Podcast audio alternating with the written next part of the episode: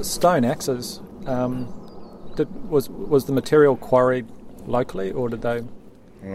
For a long while, Dean might want to talk about this, but for a long while in the Sydney Basin, I thought that stone axes all came from down down south or out west.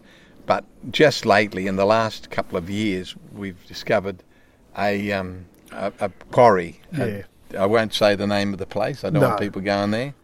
But there's a quarry here where the um, the where the stone, the pebbles that we used for the stone axes are in abundance. Yeah, there's plenty of them just laying there, but because again, because it's not a made, uh, manufactured tool, people are walking past it because they don't open don't their see it. eyes when they're there.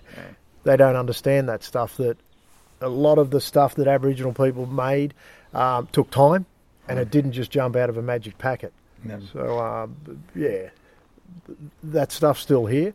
And it will remain here because we, we won't put that stuff in books. Hmm. If we're telling people, Yeah. they generally get a bit curious and go in there and That's start right, and taking ruin it and destroy things it. out. Yeah. Hmm. Yeah, a friend of mine, I gave him the dimensions for a stone axe, you know, the length and the size and the weight even, because stone axes, you've got to have them at a certain weight, otherwise they're, n- they're ineffective as a cutting tool. But once they get above that weight, they become overly weighty and they become, you know, ineffective that way. So 600 grams is about the average weight of a stone hack, axe. So I gave him the size and shape of a stone axe, and I told him where to go, and he went down and got a blank, what we call a blank. That's just the pebble, and it took him, he tells me, between six and ten hours to grind that into a usable axe. He won't share it, no. He wants to keep a hold of it. And very nice. Yeah, yeah. Big Mozzie there. The, the 600 grams, that's the actual. Um, The, The ex- pebble. The pebble. Yeah, yeah, okay. yeah. And that's that'd be the finished weight. That's the finished weight, yeah. So it would have been maybe 620 or 630 when he picked it up. Yeah. And by the time he's finished grinding it, it's 600. And then the handle, um, were there spe- specific types of wood that they were going for? Well, For- Dean knows more about that than I do. Yeah, a lot of the timbers would be your hardwoods. Um, you know, your iron barks are always good. A lot of your, your wattles, your what they call acacias. Yeah. I mean, unless you're with the old people, they, when you when you're learning about this stuff, it, it, it's hard to learn unless you go with them because when they talk about tea trees and wattles, there's not 900 tea tr- uh, wattles in Australia. That's right. So unless you're there with them, You don't know what uh, they you, you won't know. They'll just say that's a wattle. They know what tree it is. And and only an old fellow from Cann River taught me how to make boomerangs. Um, probably three years ago now, and it took him six hours to make one perfect boomerang. But he always talked about this gum tree wattle, and it was just a common term he used because when he seen that tree, well, the, the it give itself up because the gum was on the outside of it. Hmm. But I wasn't listening to what he said. I was always looking for the science and, and all this thing. But it was this wattle here, decurrens. Hmm. Hmm. This one here, gum tree wattle. The the gum sits on the outside of it, and I ate that as a kid through the bush. That's right.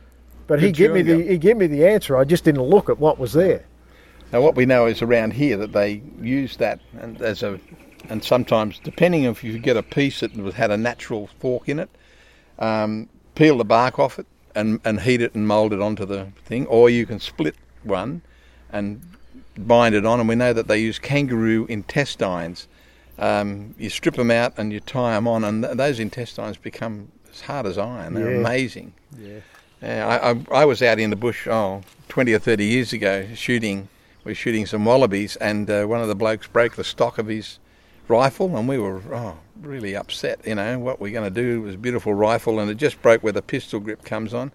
One of the old fellas said, no problem. He got a bit of Spinifex gum, held it in place, then we got one of the guts of the kangaroos, we just cleaned it, stripped out all the shit from it, stripped it back, put it in warm water to get it nice and pliable, and we just bound it up.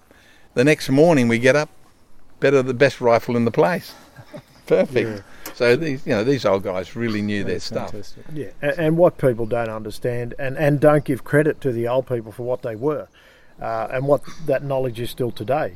They were doctors, they were scientists, um, yeah, they were across every trade that we have today. They were specialists, 60,000 years of knowledge. Um, they must have learned something about this place. Unfortunately, for those who are really, I guess, understanding and want to learn about this stuff, they'll never get it because um, it's not it's not for the books.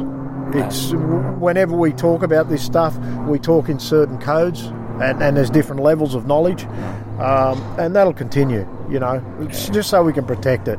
And you know, I'm 45 now. I only have um, a little bit of that knowledge. I'll never get 60,000 years. That's impossible. But I'm satisfied with what I know. Um, and I'm learning all the time. Every time I spend time with Les, I spend I, I learn something new. You know, when I spend time with an old woman, I, I learn little bits of those secrets, those jigsaw puzzles that give me my story, my dreaming. That's awesome. And we're, we share. We we always have share, shared Yeah. our culture. That's that's that's how, you know, men pass knowledge on by sharing with younger men. That's always been the way. Yep. And, and one of the things that it has interfered with that sharing has been money. Um, putting the value on, on money instead of putting it on the time we spent Yeah, together. cruel thing. Uh, that respect, yeah. And for our people, me and Les's people, it's it's destroyed it and it continues to destroy us. We've got leaders now in this country that I don't feel they're leaders. I just think they're holding hands with, with government and they're not getting the decisions we need for our people to move forward. There's still a lot of stuff that needs to be addressed. They're on good salaries and they're Yep. frightened of losing those salaries. And as soon as money comes into the picture, culture goes out the window. And we, we co- often refer to them as job protection mode. Absolutely. Yeah. Mm. Yeah, no, it's cruel. It's one of the things that I've tried to instill in anyone I talk to. The knowledge that I have and the knowledge I'm passing on is not to be turned into a commercial item. It's to be shared and passed around